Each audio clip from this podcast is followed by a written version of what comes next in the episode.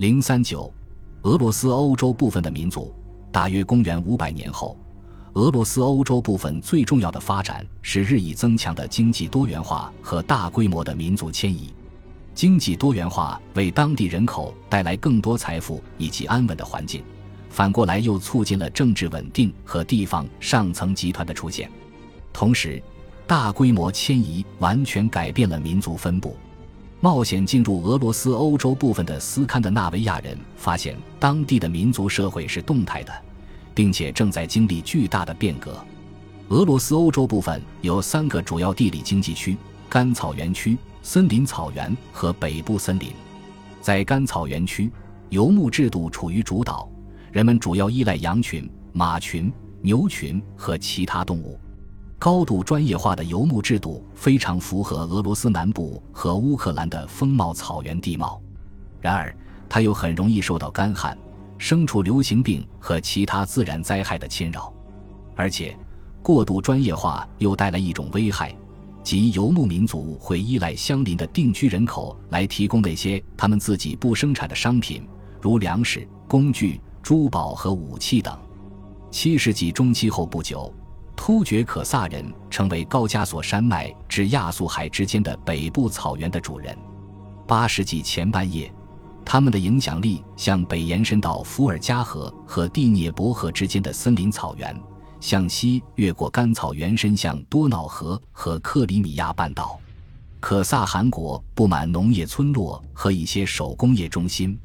这种多元化使可萨王朝统治长达三百多年。创造了被称为可萨和平的繁荣时期，使俄罗斯欧洲部分和伊斯兰国家的巨大贸易来往成为可能。从公元六世纪开始，斯拉夫移民缓慢地从多瑙河下游和卡尔巴阡山脉低处向北部和东部移动。第二波移民潮使斯拉夫人从现在的波兰向东迁移，进入俄罗斯欧洲部分的斯拉夫移民被称为东斯拉夫人。在移民的过程中，他们驱逐、灭绝或同化了当地的波罗的人和芬兰人。当斯拉夫人离开俄罗斯南部和乌克兰富饶的黑土地时，他们不得不改变自己的农耕经济。在森林地区，仅靠农业是很难生存的，只能依靠火和斧头清除原始森林。土地也不够肥沃，生长季节更短，种子更为低产，冬季寒冷漫长。而夏季干燥短暂，冬季不得不停止益处，又要消耗稀缺的粮食。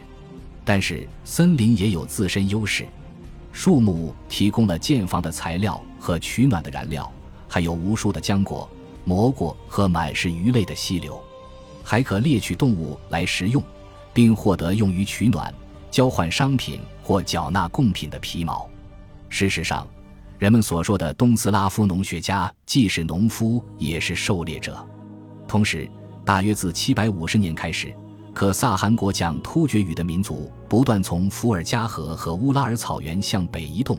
保加尔人是这次移民的主要群族。十世纪初的时候，他们已经统治了伏尔加河中游和芬兰居住区的许多大面积地盘。他们依托畜牧业、农业、手工制造业。以及与中亚之间蓬勃发展的皮毛国际贸易，很快形成了多元化经济。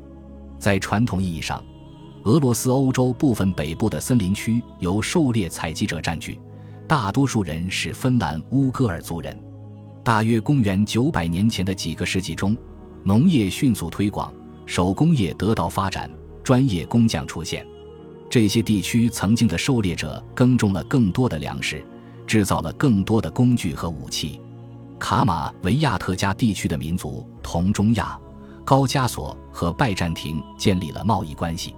伊朗、拜占庭和中亚的银器以及钱币流向北方，以换取皮毛。到维京时代早期，中亚商人已经成为这种贸易的主要中间商。他们一年一度的车队将花剌子模国与伏尔加河中游的保加尔市场连接起来。